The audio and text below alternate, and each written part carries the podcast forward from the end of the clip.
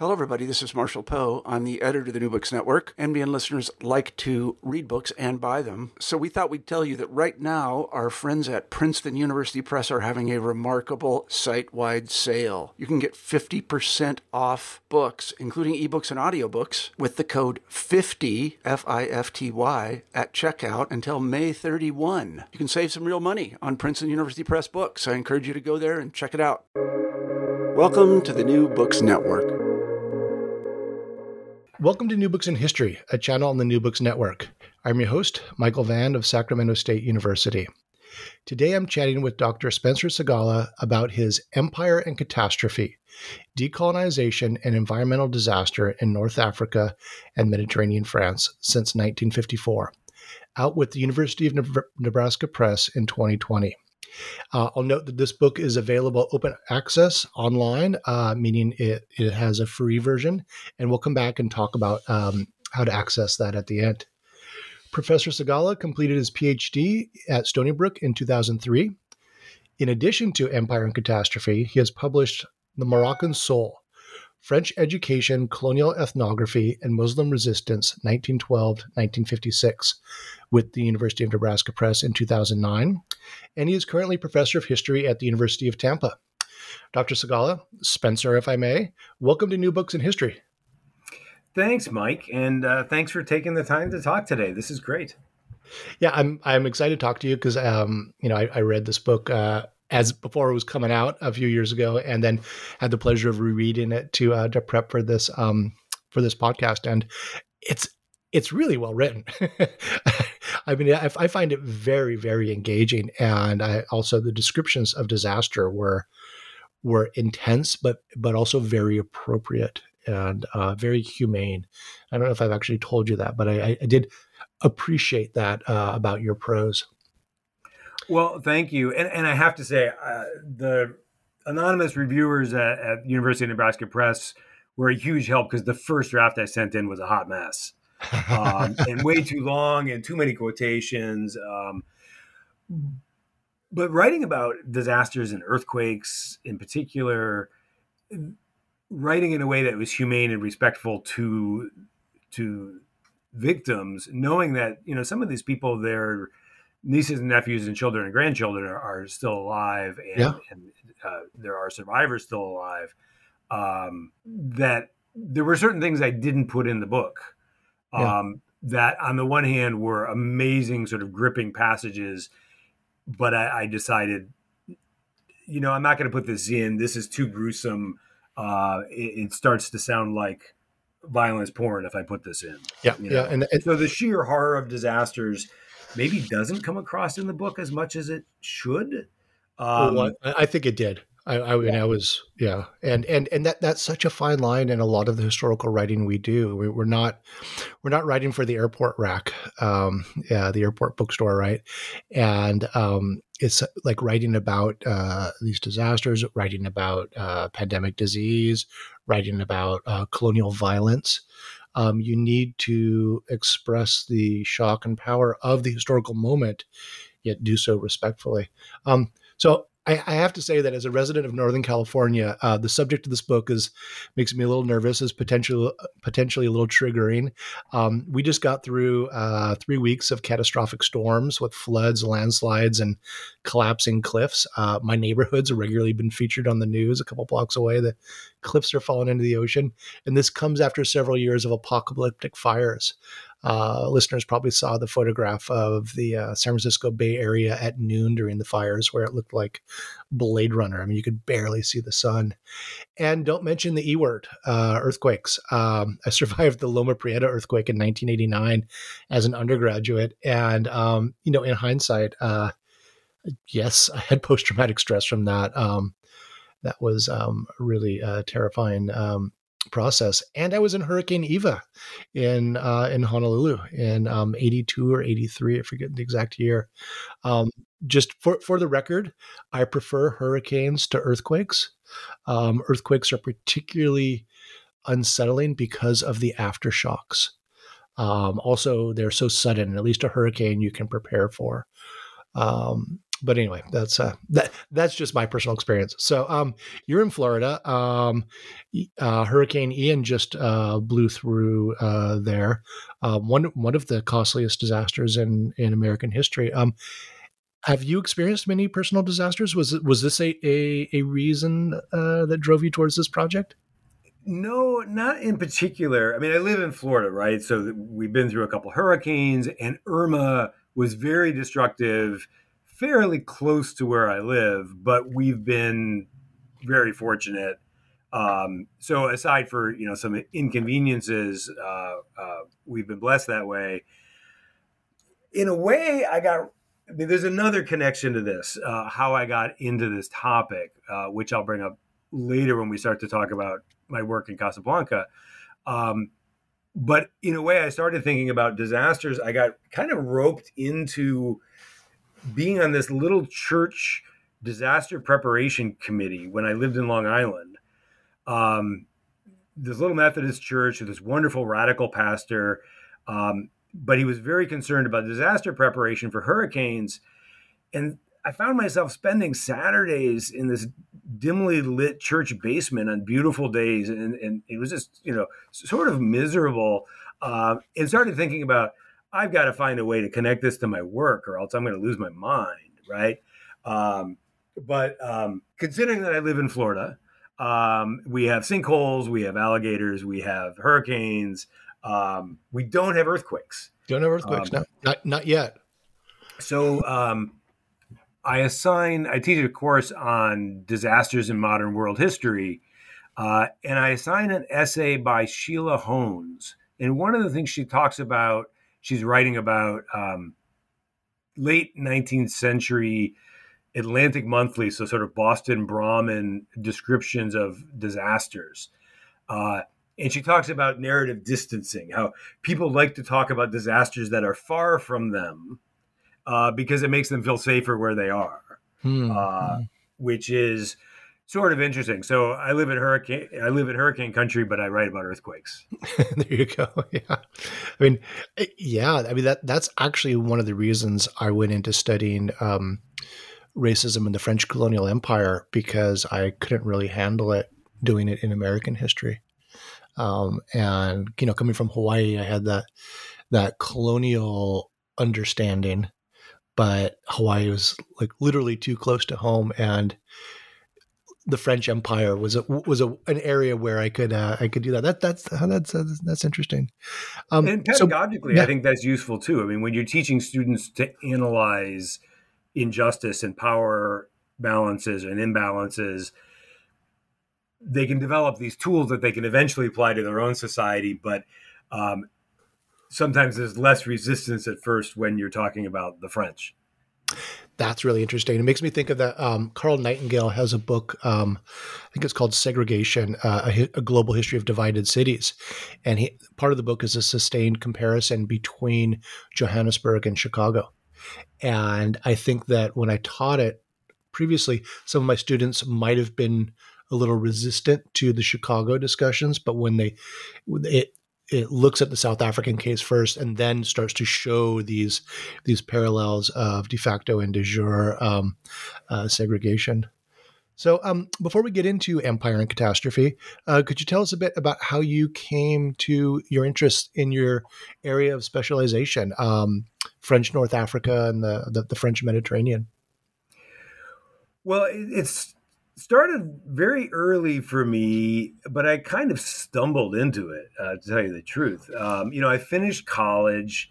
I actually majored in religious studies as an undergraduate uh, in a secular department uh, of religious studies, um, and had spent much of my undergraduate career as a kind of uh, Luther studies buff. Uh, Martin Luther and the Protestant Reformation um, wrote my senior thesis on that, but had kind of reached the point senior year where I realized, okay, I've had enough of that. This obsession has sort of, you know, uh, panned itself out. Um, and ended up going to uh, look for teaching jobs overseas. Um, found a, a, a, job fair, interviewed for one job in Warsaw, one job in Karachi, and one job in Casablanca and I got the job in Casablanca, and I went to Casablanca.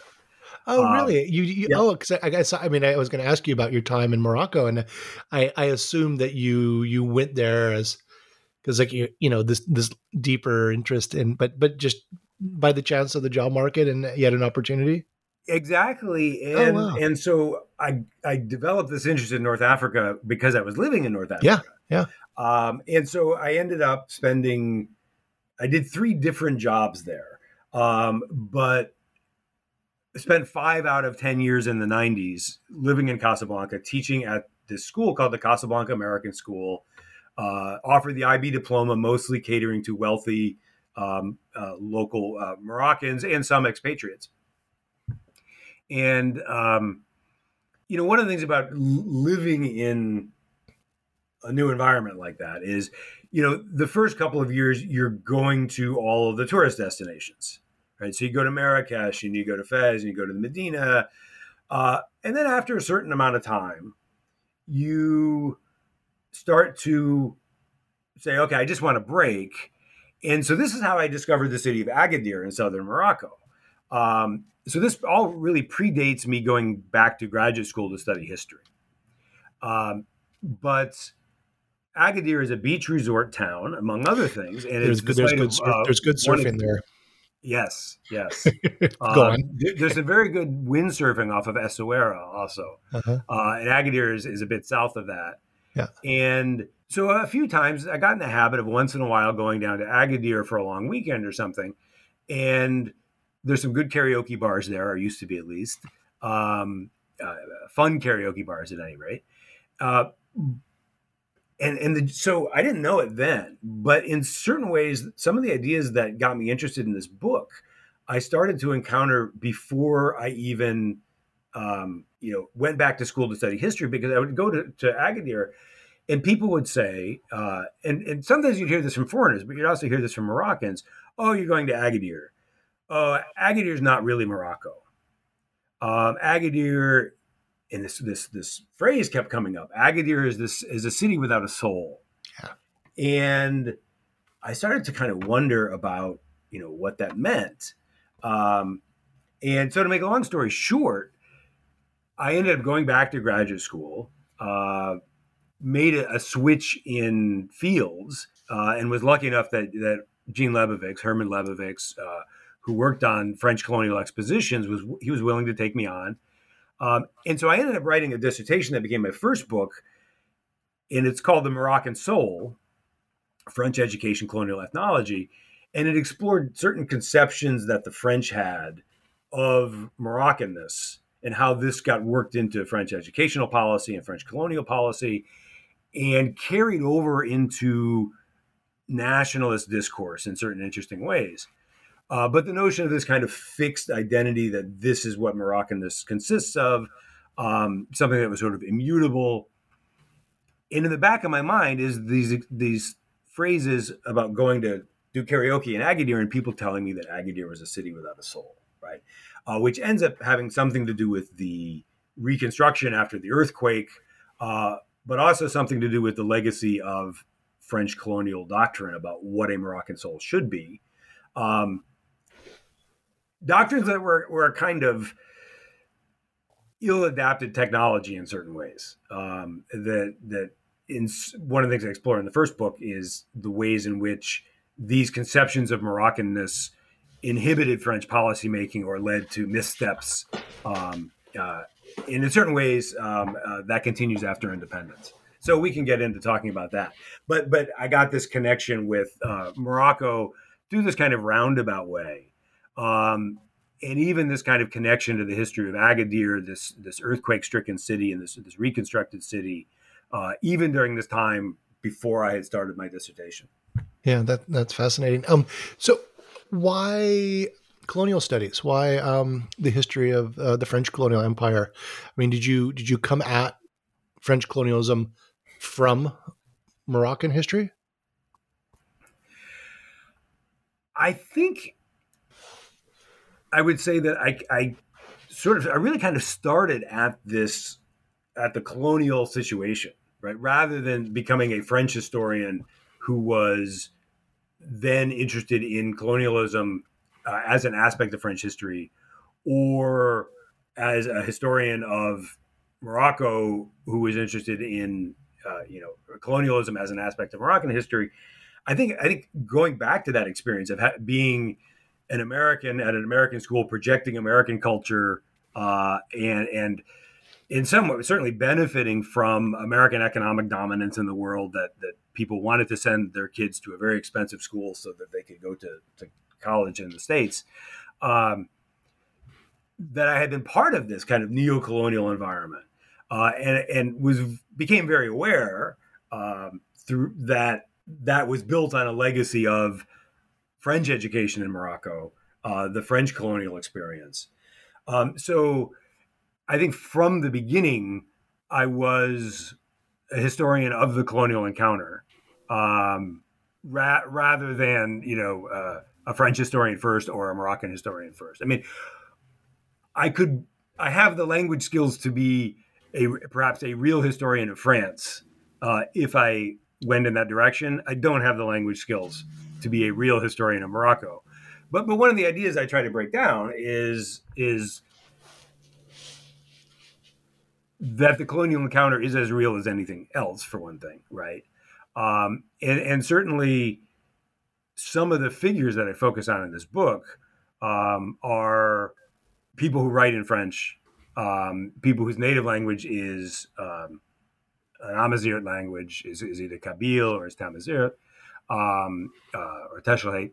And, uh, you know, so, so it's kind of at this point of encounter that I've always been interested in things. Yeah, I, well, I really appreciate that because um, that's how I got into doing what I do. I I was interested primarily in the colonial encounter, um, and then uh, just had to find my colonial uh, my colonial empire. Originally, I was going to do Indonesia, but then I, I, learned Indonesian, then found out I'd have to learn Dutch, and um, yeah, retreated retreated to uh, to France. Um, so, getting into the book, um, you start Empire and Catastrophe by noting that, and I quote you here: historians have increasingly recognized the role of environmental disasters in the expansion of colonial empires and the development of colonial states. In the historiography of decolonization in North Africa, however, environmental events, no matter how catastrophic in scale or transformative for those involved, are often relegated to the background. Um, so, could you say a little bit about this existing uh, historiography of natural disasters and, and colonial expansion, and then obviously your book is about the disasters and, in decolonization. I mean, looking at this, I mean, it, immediately for me, Mike Davis's late Victorian Holocausts about the uh, the impacts of El Nino fluctuations in in South Asia and China and elsewhere comes to mind. But um, what, what's the literature on these on these disasters and colonial expansion? Well, certainly, um, Mike Davis's uh, uh, work is, is really just astonishing. But you could also go back and look at uh, the earlier period, even going back to what, what, people sometimes call the old imperialism. Uh, Matthew Mulcahy has, has a book on um, hurricanes and the uh, hurricanes and society in the Greater Caribbean, uh, hmm. going back to the the early colonial encounter in the Americas and Greater Caribbean, stretching from what we think is the Caribbean all the way up to Virginia. Um, and really explores some of the things I treat I treat in my book. I mean, in many ways, his his book is similar to to mine, although um, treating a very different place in a very different time period. Looking both at the way that colonialism shaped how people conceptualize disasters, and the way that the presence of hurricanes shaped the development of colonial society. Um, and I've often sort of thought that an interesting sort of sequel to his book would, would be titled "How the South Became the South." You know, this, this uh, and how the Caribbean became the Caribbean, uh, and the environmental impact of hurricanes to be colonizing and colonized in a region uh, that's subject to hurricanes ends up being very different um, than being in a region that, in the Americas that, that doesn't get struck by hurricanes. Um, but also, he explores how the conceptualization of hurricanes is shaped by the colonial experience as well. Right? Mm-hmm. So that's a really neat one. Um, Diana Davis and Terry Burke uh, have an anthology um, uh, on environmental imaginaries in North Africa and the Middle East. And just uh, um, sorry to interrupt here, but I, I uh, Terry Burke was one of my mentors. I thought so. I thought yeah, I, yeah. I, I Terry, and um, I've, I've, met Diana too. But I'm sorry. Go on. We, we both have have mentors who uh, go by different names. Yeah, that is on their book. So so Edmund Burke III. Edmund uh, Burke I mentioned uh, Herman uh, Jean Lebovics before. Exactly. Um, yeah. So um, you know those looking at colonialism and the way local environmental factors were uh, conceptualized by colonizers, and then how this in turn affects uh, colonial behavior uh, and that colonial encounter. Um, that gets more into the the period of uh, modern colonialism or, late 19th century colonialism in in North Africa and the Middle East. Um, Brock Cutler uh, has done some really interesting work on on drought uh, and the role of drought in North Africa, uh, particularly in Algeria. Um, Adam Guerin as well, but but Mike Davis's work um, is just so broad in scope, um, and uh, uh, that I, I signed that book for my students. I mean, it becomes this this kind of world history of the late 1900s, how climate fluctuations one might say there's a couple of aspects of this, right? The the the transformation that's caused by climate fluctuations um, and the El Nino current fluctuations in in some ways weakening South Asian and North African and East Asian societies, making them uh, easier targets for colonial conquest. And Davis quoted somebody I think in the Sudan uh, saying, "Oh, these missionaries they track famine like vultures, uh, moving yeah. into areas offering food relief uh, in order to have an opportunity to spread Christianity." Uh, and then the other big aspect of, Davis's book, moving beyond just for sort of formal colonialism, um, but the way that expansion of capitalist markets um, and laissez-faire uh, economic thinking particularly in British India, most convincingly, I think, in British India, um, leads to this uh, exacerbation of, of famine and turns sort of what might have been a sort of survivable routine drought or series of droughts uh, into just this horrific humanitarian disaster. You know, those famous British railroads that the British love to brag that they brought to India. Um, you see this become this incredible vacuum cleaner, this incredible vehicle for moving food from sucking food away from hungry people, moving food from hungry people toward where rich people are, people in, in cities and export to uh, to Britain. Um, in parallel with that, there's an essay by Alan Taylor called "The Hunger Year," uh, which talks about 1789 on the northern border of the United States uh, and, and, really explores similar phenomena uh, and kind of the difference between what happens in the United States and what happens in what was still British Canada, um, and the impact of, of this kind of laissez-faire thinking in what doesn't quite become a horrific famine, but is more of a dearth of food, um, doesn't quite lead to mass death, but this phenomenon which which capitalist trade networks lead to the the export of food, switch to monoculture, um, and the export of food and the movement of food away from people in shortage areas toward people who have more money, uh, including export to Europe in that case also. Right. So there's a lot of neat stuff out there. Yeah, so I mean, there's a, a, number of examples, and, and sounds like a fairly robust historiography. And then, I mean, the, the purpose of your book is to re, is to address um, these disasters at the at the end of the colonial empires and that transition from colonial rule, decolonization into uh, in, into Cold War is one of the factors you take into account. So what what what is the historical significance of disasters? Uh, I mean, in other words, how how are they useful for historians? Um, what what can they teach us?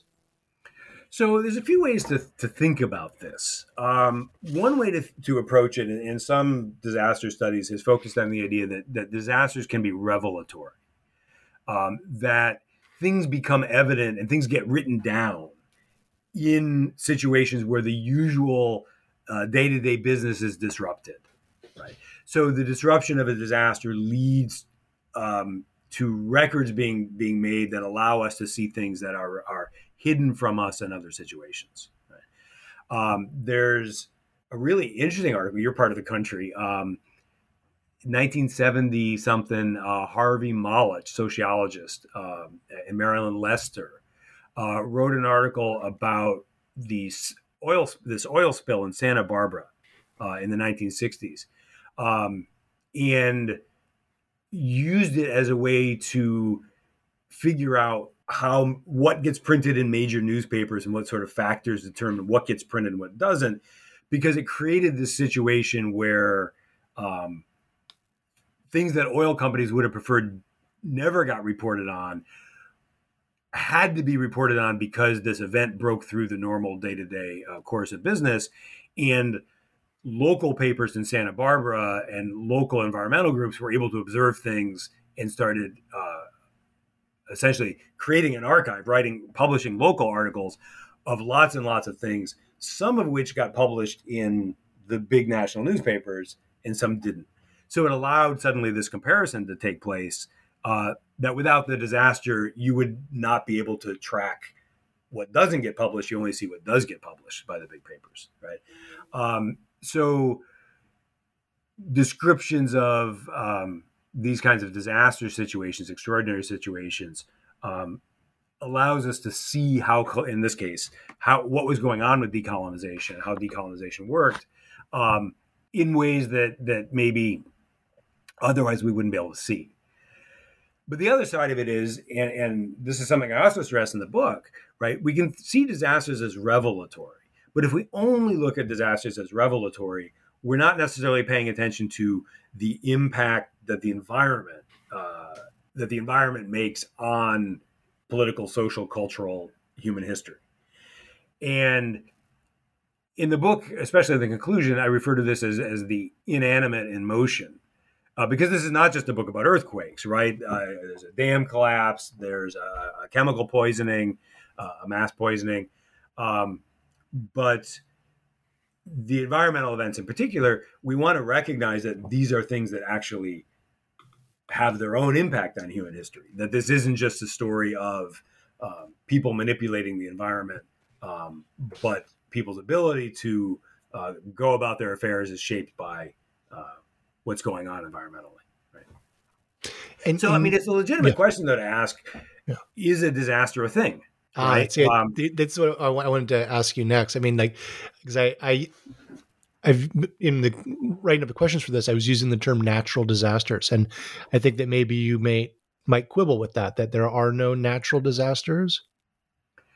Well, I mean, this is kind of a standard trope in disaster studies, right? Yeah. There are no disasters. Uh, there are, are, no natural disasters, and, and, it goes back to these arguments between it, go, it goes, Voltaire and Rousseau. Yeah.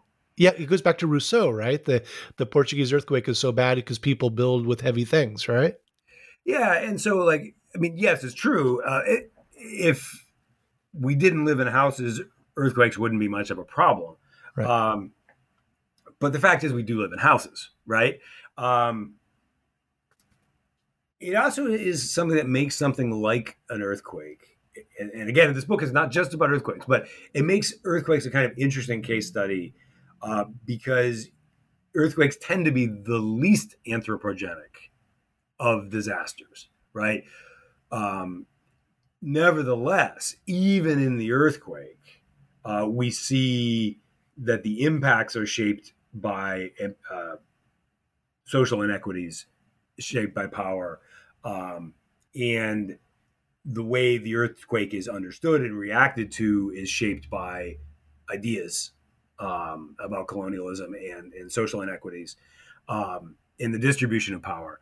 Um, and so I think there's interesting comparisons that can be made to things like climate change um, that things that we can see from the kinds of disasters that I look at um, might raise questions that are different from the ones typically applied to climate change, um, but might be fruitfully applied there as well.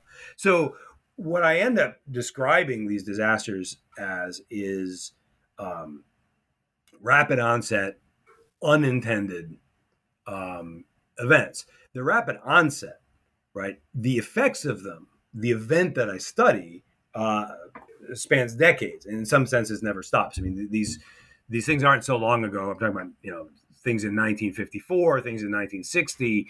Um, the effects of these events are still going on, and people are still responding to these events.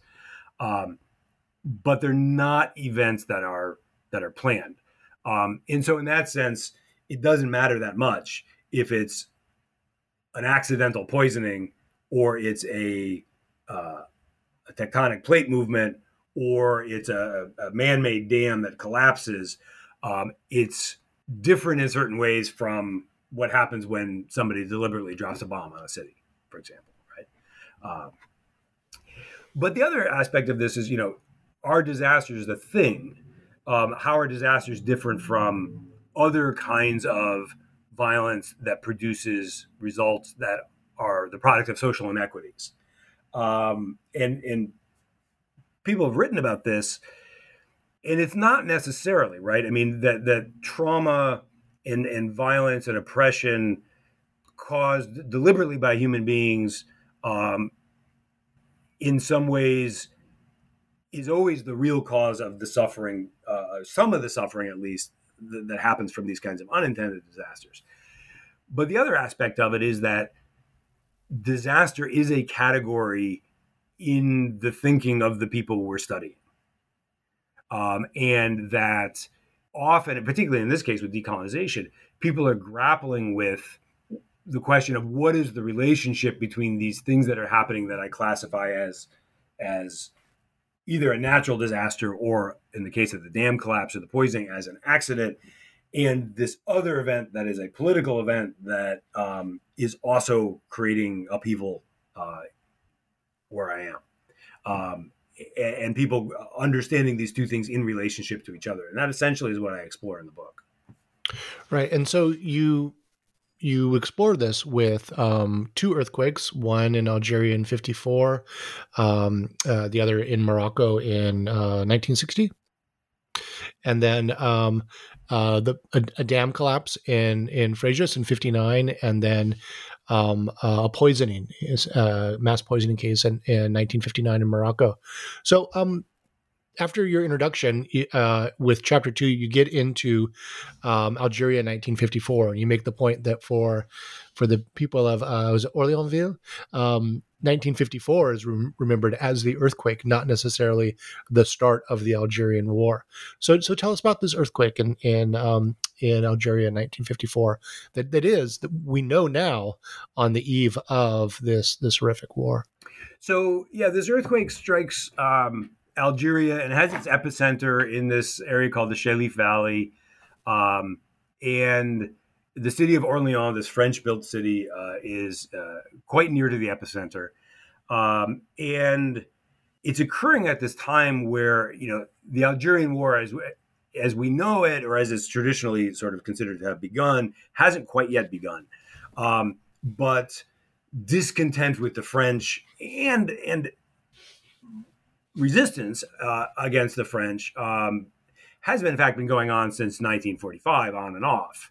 Um, and so the attribution of saying, oh, well, the Algerian War starts October 31st, 1954, is a little bit of an ex post facto, you know, uh, uh, cutoff. So, but this is, is just before the Algerian War starts. Um, and it's this devastating earthquake um, in this area that strikes both this city, um, but also just devastates people in rural villages in very remote areas uh, without paved roads, um, inaccessible by car, um, uh, and just causes immense destruction, um, a large amount of death, but also immense destruction of housing. Right. So, one of the questions that one of the things about all these disasters that I study is they affected and they became sort of central to arguments about either what it means to be decolonized or in the case of, of, of the 1954 earthquake in Algeria, um, what does it mean to say that Algeria must still be French, right? Mm-hmm. Um, and so there's this question of well, how will the French state respond? Um, and the all kinds of arguments start to break out among political groups and in the press um, about inequities in aid distribution. Um, and, and, so this creates an opportunity for grievances about inequities in Algerian society uh, to be aired. But it's not, ju- here's a case where it's not just a, a revelation of things that were already there. This destruction ups the ante for the French. Uh, in order for them to make the argument that France is is creating progress in Algeria, uh, that France believes that Algerians are its responsibility. Suddenly, this has become much more expensive, right? Um, and much more difficult to manage. And the French um, failure to kind of live up to those promises becomes much more evident. Right. And, and um, just to, just to interrupt yeah. here for for listeners who may not be uh, um, familiar with some of the details of the French colonial empire and of, of French rule in Algeria, the three northern départements are technically French territory, even though not everyone living there is recognized as a French citizen, right? It's the the Pied Noir, the the white settlers who get full citizenship, and then this qualified, very very qualified is very uh, understated term, but uh, a lesser legal representation for what ninety percent of the population, the um, the Algerian Arab and Berber uh, population so that that that it being French territory makes it a little different than a disaster. Uh, I mean, it being a French department makes it a little different than it being a disaster in, say, Laos or right. Cambodia, right? You know, in one comparison uh, that I make with my students is I say, you know, it, these three Algerian territories have been annexed to France just as Hawaii is a state of the United States, mm-hmm. right? Um, the difference is that the Algerian Berber speaking, you know, Kabyle speaking, and Arabic speaking population was the vast majority of the population there. Right. Right. Um, uh, they outnumbered probably eight to one uh, the white settler population, descendants of settlers. Um, but yeah, it was was legally speaking uh, French territory. So then the question becomes: the French assert that Muslim Algerians, therefore, are um, French citizens of a sort, right? And it's not until well into the Algerian War that something close to equal citizenship is finally actually legislated uh, that applies to Algeria. So there is a, you know, a, not a, not an, an secretly second class citizenship, but there is an official, legally entrenched second class citizenship status of Muslim Algerians uh, in that territory. Um, and and in the face of all this suffering and this disaster, um, what is going to you know? There's this question of of, of, of how is that Frenchness of Algeria going to be asserted, and it also provides this opportunity um, and a kind of turning point for certain people um, to stand up and say, this exposes the emptiness of the French arguments of colonialism. Why are there no roads in these villages? Why are there no hospitals here? Uh, and the relief effort um, officially doesn't make distinctions based on uh, nationality or religion or, or, or ethnic origin. Um, but the aid provided for people living in um, certain kinds of structures was different for the than the aid for people living in uh, uh, things, as the French say, en dur, uh, you know, made out of wood or stone in cities and towns. The kinds of habitations that the, most that the French all lived in.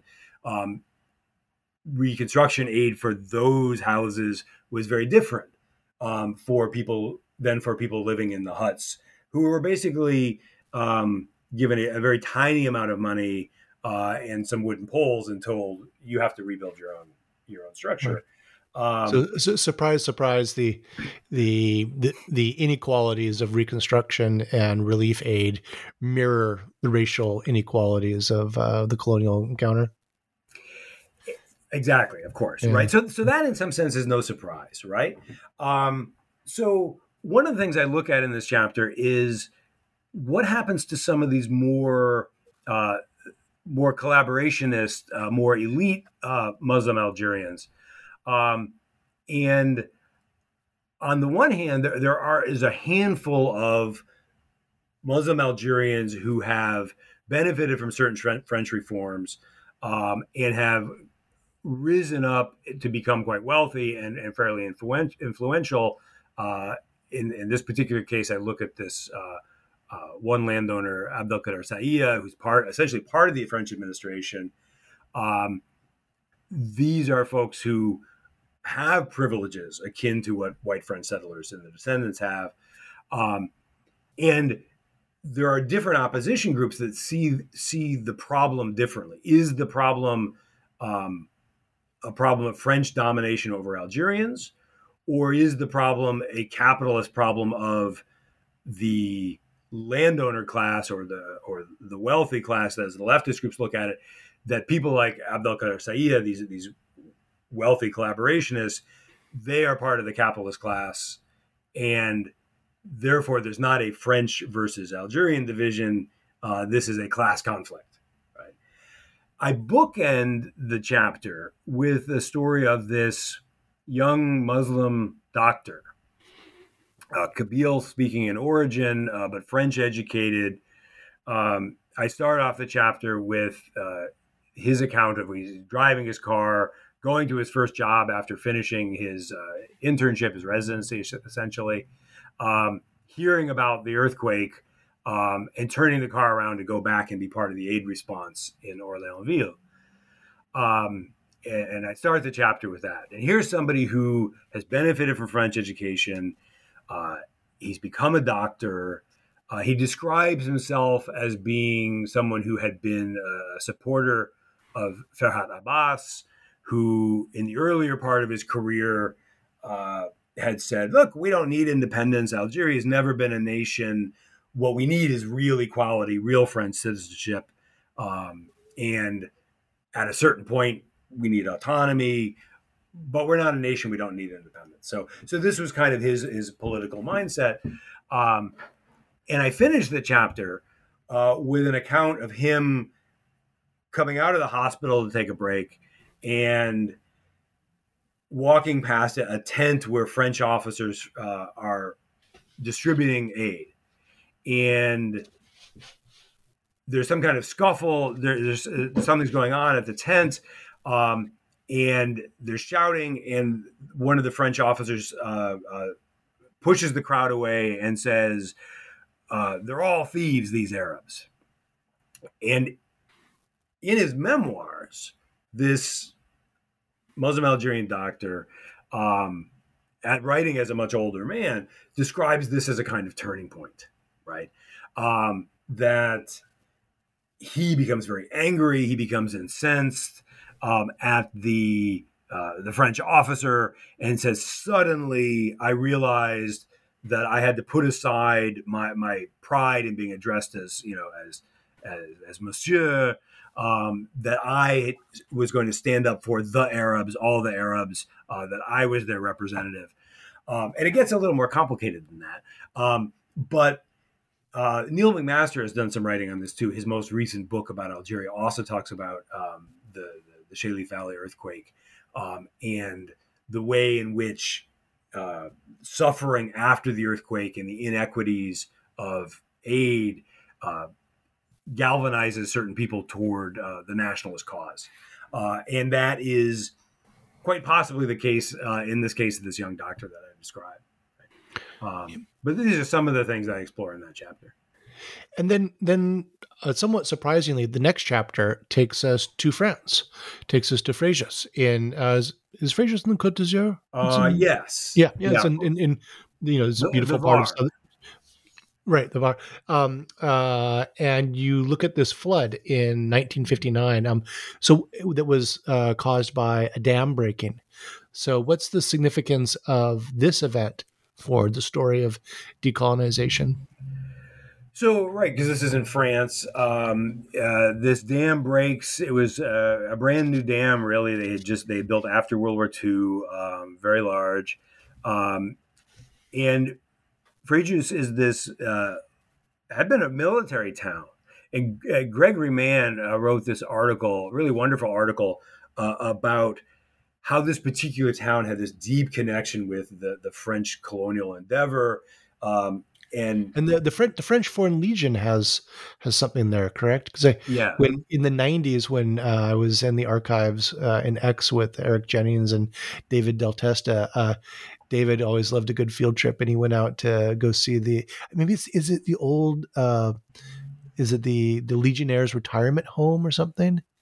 There's some oh, sort I don't know. That may be, yeah. something along those that lines. Would make sense. It would certainly yeah. make sense because there were hospitals there. Uh, it had been used um, both as an embarkation point for soldiers going to the colonies, um, but also for uh, a kind of wintering place for soldiers from the colonies during the world wars uh-huh. um, because it was in the south of France uh, and military hospitals there. So it, it, was very much part of the uh, the militarization of um, North and West Africa.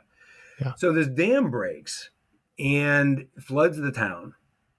Uh, and I start off with this little anecdote of, of this fisherman's son, uh, Christian Hughes, another another person writing a memoir much later. So there's issues of memory that I talk about in the book.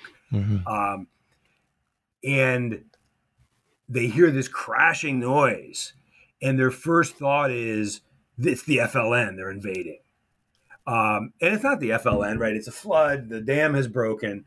Um, but it's one of the things they talk about that that the events of the time are and the, the disruptions of decolonization and, and, the violence of decolonization is is so much on people's mind that every event every environmental event is is, is connected in certain ways um, both measurable and and sort of merely imagined uh, um, to this experience of decolonization and vice versa, right? Can can, um, can, can, I can I interrupt and tell yeah. you a personal anecdote that just that just popped into my mind that like that makes this connection when the Loma Prieta earthquake hit in 1989 I was in a Latin American studies class at UC Santa Cruz and um, it was a guest speaker um, that was it, it wasn't Dilma Rousseff, but it was um, a high-ranking woman in the PT, the um, the uh, Lula's party, the um, the Brazilian opposition, and we had just been studying the bombing of the um, in Nicaragua, the La Prensa bombing, and when the earthquake hit, she was speaking, and I thought we were getting bombed. Um, and so I, I immediately thought this political narrative, and it, it's it, it when I when I read that uh, that opening that chapter, I had I recognized that when just as you were speaking now, I really felt that. so. Yeah, yeah, no, I I I, could uh, tell some stories like that too. Yeah, because this, um, this, is the um, nature of disasters. They they come out of the blue, and and we're struggling to put meaning onto them. And so, yeah, when this disaster strikes in Frejus, they they think it's the FLN. They think it's the war. The war has come home, right? Um, yeah, it makes me think of in in 1960 when Agadir, Morocco, is struck by an earthquake. Um, there are a lot of questions. This has something to do with the French dropping the bomb in the Algeria in Algeria, uh-huh. um, yeah. uh, the atomic testing? Uh, and it turns out it did not. But uh, at the time, it's a reasonable thing. And it was also, in a sense, it was a reasonable thing to suspect that um, that the FLN could have something to do with with an attack on France. There, there were attacks on French targets. Um, there were, in fact, uh, of course, they couldn't have known this at the time, but there were discussions of possibly targeting dams. Um, um, but mostly, what that chapter deals with is the Algerian immigrant community uh, in Frejus. Now, that community is directly connected to the Orleansville earthquake of 1954. Um, that this these were two places that had a migration connection, um, and there were survivors of the Orleansville earthquake who were in Frejus, um, uh, or survivors of uh, for, particularly from Oued Fodda, this this more rural town um, in the Chélif Valley in Algeria, um, there had been this migration connection. So some of the same uh, people, unfortunately, are involved. Uh, but then I look at the the inequities of aid distribution um, to the Algerian immigrant community there. Um, and also how French representations of Algerians in this town change over time because the chronology matters here because okay this dam collapse occurs in, in 1959 um, so this is now several years into the algerian war. Um, and so the algerian war has become a catastrophe for france. Um, one French response to this, an official kind of French response to this, and Todd Shepard has written about this, and Amelia Lyons, um, had, had been an attempt to undercut the nationalist arguments of the FLN and the arguments that the French were, um, you know, neglecting the Algerians, had created the poverty of the Algerians. Well, to finally do what Ferhat Abbas had been asking for in some sense since the 1930s, which is to say, well, we're going to provide real French citizenship. We're going to try to provide real political equality. And more than that, actively engage in economic policies that promote the betterment of Muslim Algerians. Too little, too late, right? You might say. But that's going on at the national level. Like that's national policy. In this particular French municipality, um, the political leaders in power uh, in in in the city, in the mayor's office, in the city council.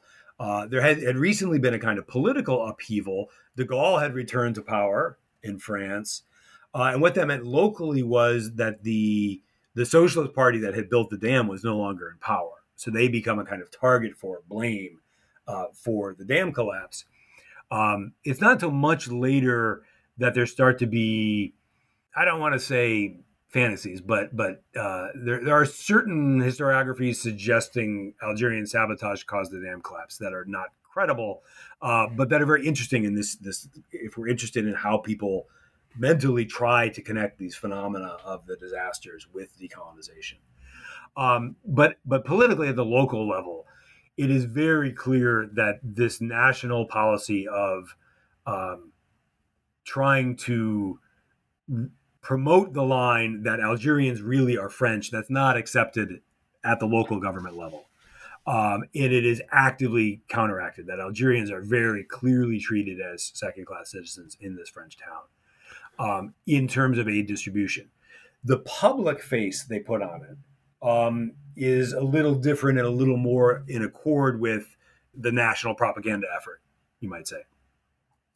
After Algerian independence, one of the things I see in memoirs and in historical and fictional and semi-fictional accounts is that once Algeria becomes independent, Algerians, there no longer needs to be an argument to say that oh the the French felt that we all were in this together, uh, we had good relations, and all of a sudden much more negative descriptions of, of Algerians during these events start to come out. Um, so that that in 1959, 1960, with the Algerian War still going on and the French government still engaged in this effort to try to win the hearts and minds of Muslim Algerians away from the FLN, uh, despite all the torture and the bombings and the napalm and, and everything else, um, that there there was an effort to put this uh, public image out of solidarity between the French and Algerians in disaster response. When Algeria becomes independent and the French citizenship, as Todd Shepard says, the French citizenship gets erased of all these Muslim Algerians, French citizens living in France are suddenly not French citizens anymore. Um, then French writers are, are, in some ways liberated um, to talk about how different the Algerians are and how they are not like us, and uh, and, and, all that comes out. So um, the way that people understand disasters changes as that political situation changes. I shouldn't say as they understand yeah. disasters, what they feel comfortable saying about what they believe. What, yeah. yeah. the comfort was what's politically possible to say, yeah. acceptable. Yeah. So then, then you take us to Morocco, and um, most of the rest I, guess the rest of the book is is centered in Morocco.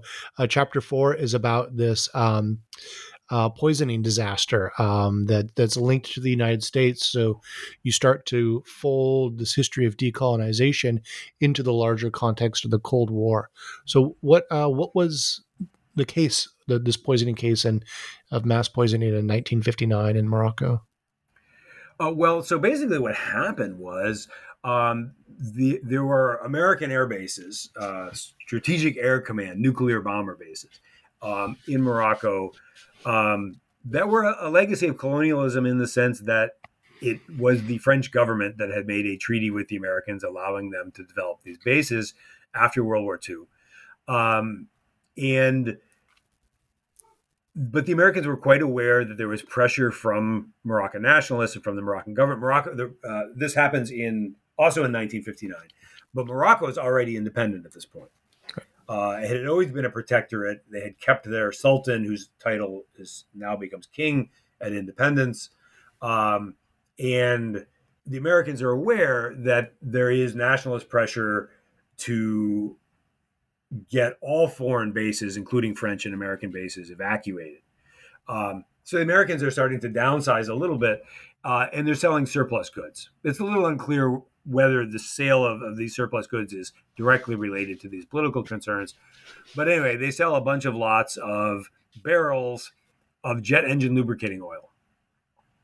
Uh, and it contains um, uh, substances that then get um, it, gets it gets bought by a merchant and resold to a number of figures who seem to have been posing as motor, you know, uh, motor vehicle garage operators, um, uh, mechanic repair uh, operators, uh, but then took this jet engine lubricating oil and used it to adulterate olive oil and vegetable oil, and which was then sold.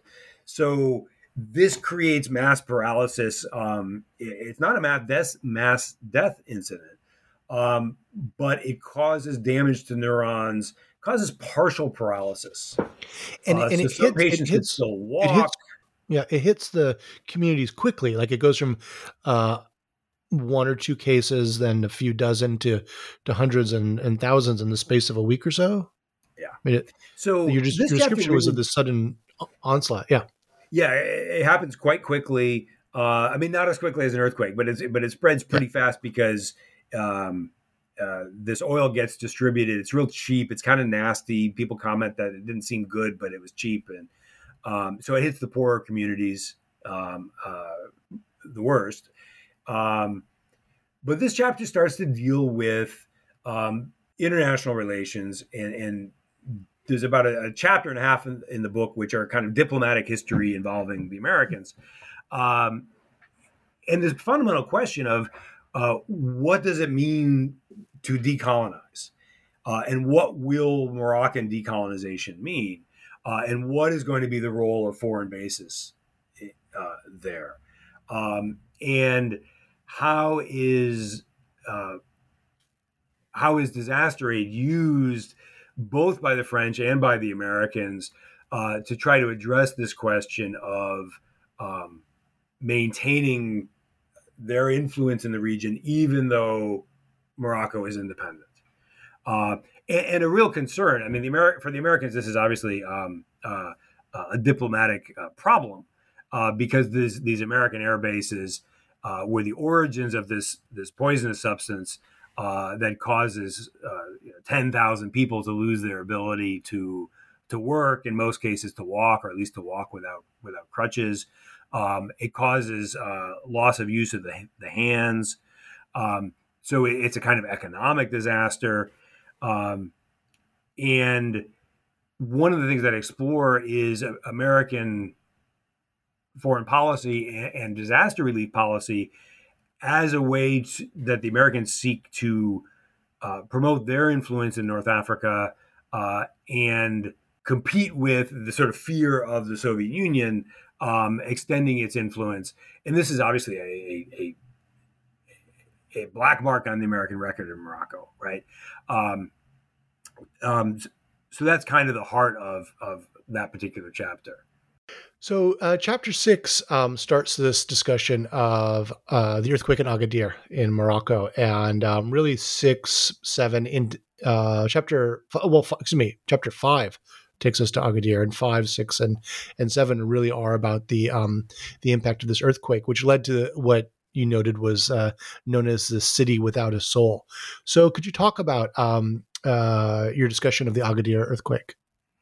So, and that discussion even begins at the end of the oil poisoning mm-hmm. chapter, um, because the Americans are very hesitant uh, in providing disaster aid or Red Cross assistance um, to treat the victims of the paralysis of that originated with the substance from American military bases, because that then raises the profile of those military bases in a negative way. But once the earthquake strikes Agadir, then this is a great public relations opportunity for Americans to look heroic, um, and then that takes that is so such a large event that it then allows American uh, aid to go forward regarding the oil poisoning. So, I mean, one of the things about this book is that each chapter really is quite different um, mm-hmm. and addresses fundamentally, you know, the same questions of how did these environmental events affect people grappling with uh, uh, trying to assert different answers to the question of will we decolonize? You know, um, uh, what does it mean to decolonize? Who will gain from this process and who will lose from this process? But each chapter is very different. Um, so one of the nice things and, and, about and also, being available. Excuse, excuse, me, but but also decolonization in the context of the Cold War, which is a, a, a new form of imperialism, right? So right. there may be political decolonization, but you're you're getting spun into this new American imperial system. Exactly. Yeah, and exactly how much the Americans will be involved. um, yeah. One thing you see, certainly in the, the, the couple of chapters that deal with diplomatic history, is the Moroccans are fairly successful in playing the French, the Americans off against each other, uh, and playing the Soviet card uh, as well. Um, so this is certainly there's neo-colonialism going on here, uh, but the Moroccan state is is pretty successful in asserting itself.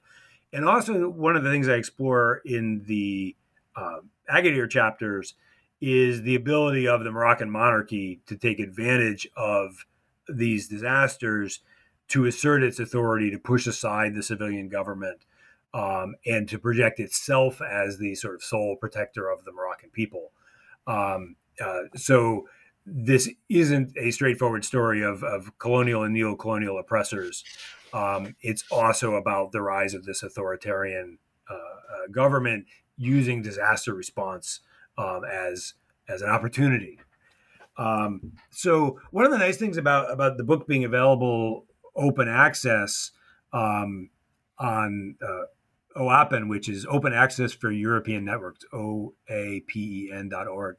Um, is well it's free. So so people who want to assign you know want students to read it if you're interested in diplomatic history or the americans in the cold war um, you can access those single chapters on jstor or the whole book free on uh, oapen however you pronounce that.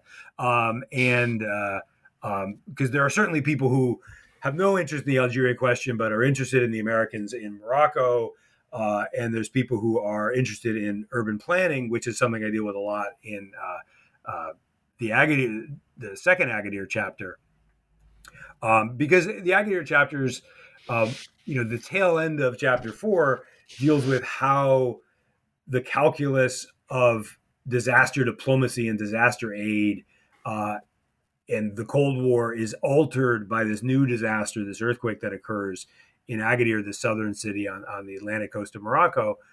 Um, then the next chapter looks at, in many ways, how the Agadir earthquake disrupted decolonization itself, because mm-hmm. it dis- it does so much damage to the city of Agadir uh, that there is a brief period of time where French troops, whose base was outside of the city and was was fairly untouched, French troops are once again moving through the through the city with authority, um, are involved in decisions.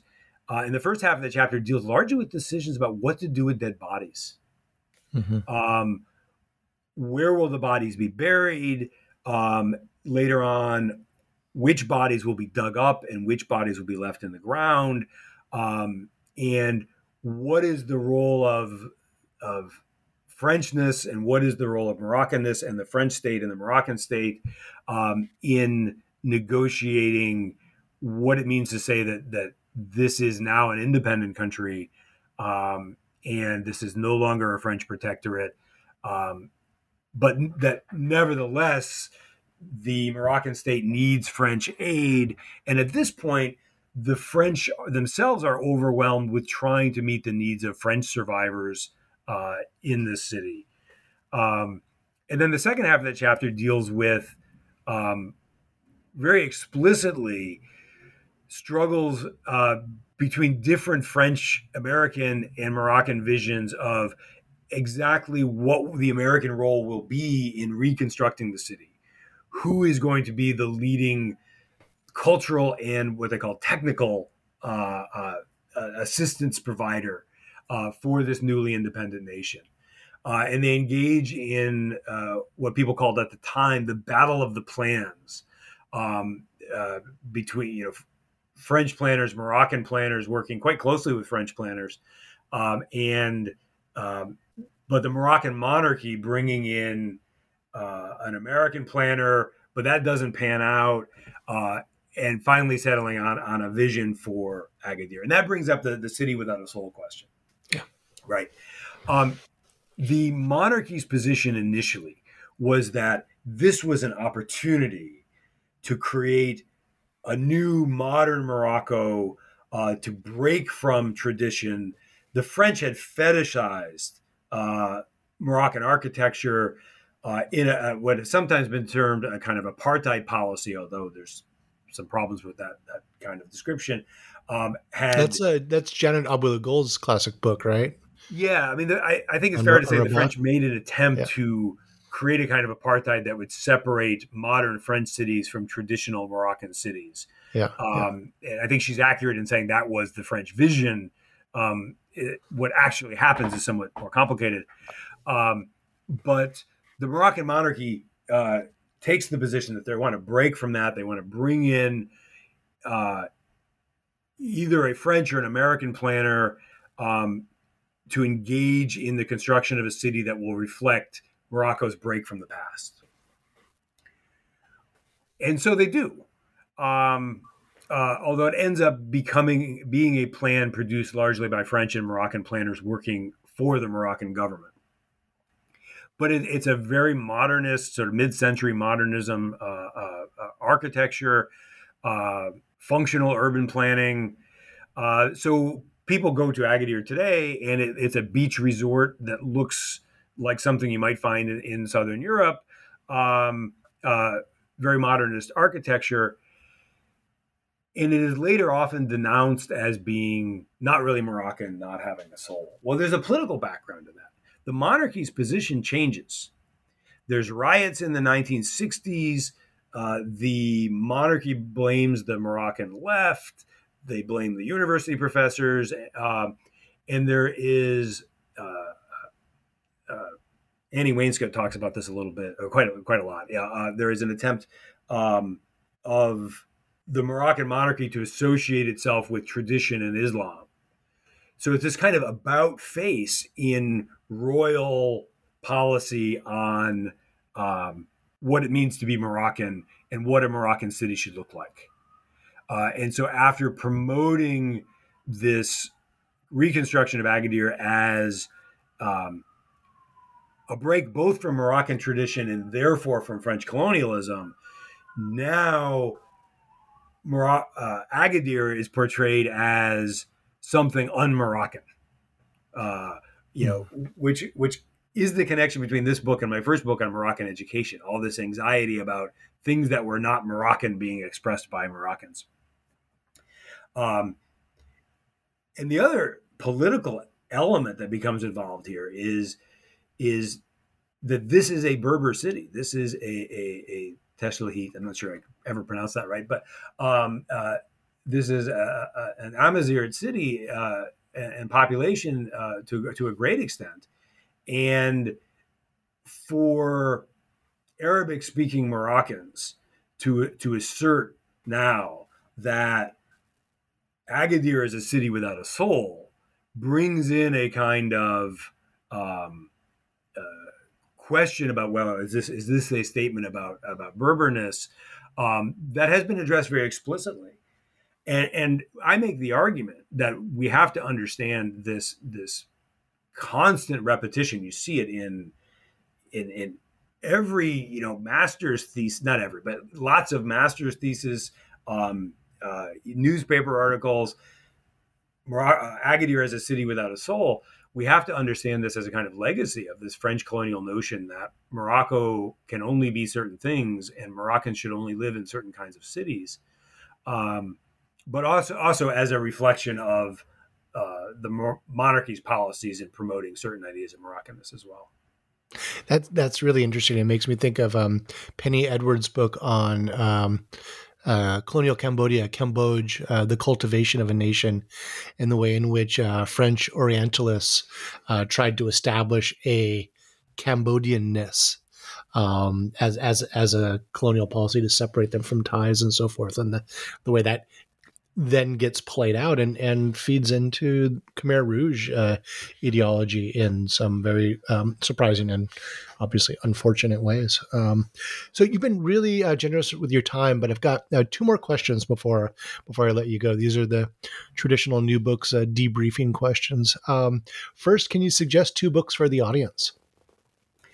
Well, for people who are interested in the the Cold War and diplomatic history chapters, uh, two chapters like that. I'm really looking forward to Julia Irwin's new book, uh, which is coming out very soon. Uh, Catastrophic Diplomacy, uh, U.S. Foreign Disaster Assistance in the American Century. Um, if you're interested in in earthquakes, um, but maybe in uh, the earlier time period, another book which is very much like this one in some ways. I think I, I modeled this book uh, on his. Uh, Charles Walker's Shaky Colonialism, which is about the, the Lima, Peru earthquake tsunami in 1746. Um, uh, terrible title, I have to say, Shaky Colonialism, uh, but wonderful book. Um, and the cover art is, is even worse. Uh, um, pictures of, of, the letters of the title falling down like bricks, like a building collapsing. But a wonderful, wonderful book um, that explores race and colonialism and um, urban uh, development in you know 18th century Latin America. Um, uh, some of the kind of themes that my book is about, um, uh, he deals with in, in, such a different setting. If anyone's looking for a, a maybe something to assign to freshmen, uh, and you're interested in that time period, um, Nick Shrady is a journalist who wrote a book on the Lisbon earthquake of 1755 called The Last Day. Uh, it doesn't have footnotes except where there's a quotation, but it's an easy read and it deals with these, some of these political and social issues. It's really quite good. Fantastic. Um, and, you know, in defense of uh, Chuck Walker's great work, um, you can't judge a book by its cover. yes, absolutely. absolutely.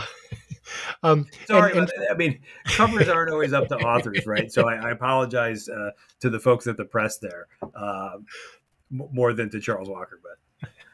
Um, and then um, finally, what are you working on now, and uh, what can we hope to see from you next? So, I'm not quite sure where the future will take me, um, but I've really been fascinated to continue the sort of book recommendations. Um, David Stenner's book, Globalizing Morocco, and Jeffrey Byrne's book, um, uh, Mecca of Revolution, talking about Algeria, yeah. are both focusing on how nationalist movements recruited and developed networks of foreign support. uh, mm. in in in Europe and in the United States. Um, and so I've got a little side project, whether it ever becomes a book or just an article, I don't know. Uh, I'm looking at um, this famous British nature writer called named Gavin Maxwell. Um, he's a little bit like Gerald Durrell, who people may know from the, the Amazon series. Um, but he was this, he, he became really famous in the 1960s, writing this super popular book about raising otters on the coast of Scotland. But he also wrote this book called Lords of the Atlas um, and spent time in Morocco. Um, he's a very sort of eccentric writer, and the Lords of the Atlas is, is not necessarily a book that historians cite authoritatively anymore, um, but it was quite influential in certain ways at a time. And somehow, this aristocratic um, sort of adventurer, travel, nature writer ends up getting connected to a network of people, including the, the British journalist Mar- Margaret Pope, who connect him to Moroccan and Algerian nationalists. Uh, and at a certain point, he goes on what he at least describes as a spy mission to Algiers for the FLN.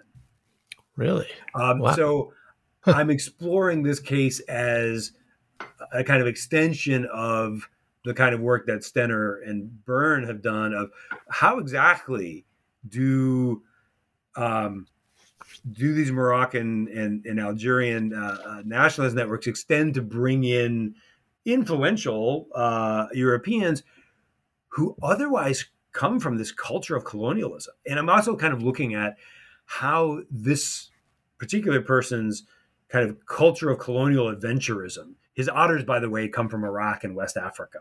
Uh, he wrote, uh, he, you know, he he he is this aristocratic kind of playboy, and the British Empire was his playground, and yet he becomes this this um, uh, North African, you know, this FLN spy, maybe sort of. Um, so I, am interested in this overlap between colonial adventurism culture and adventures in decolonization.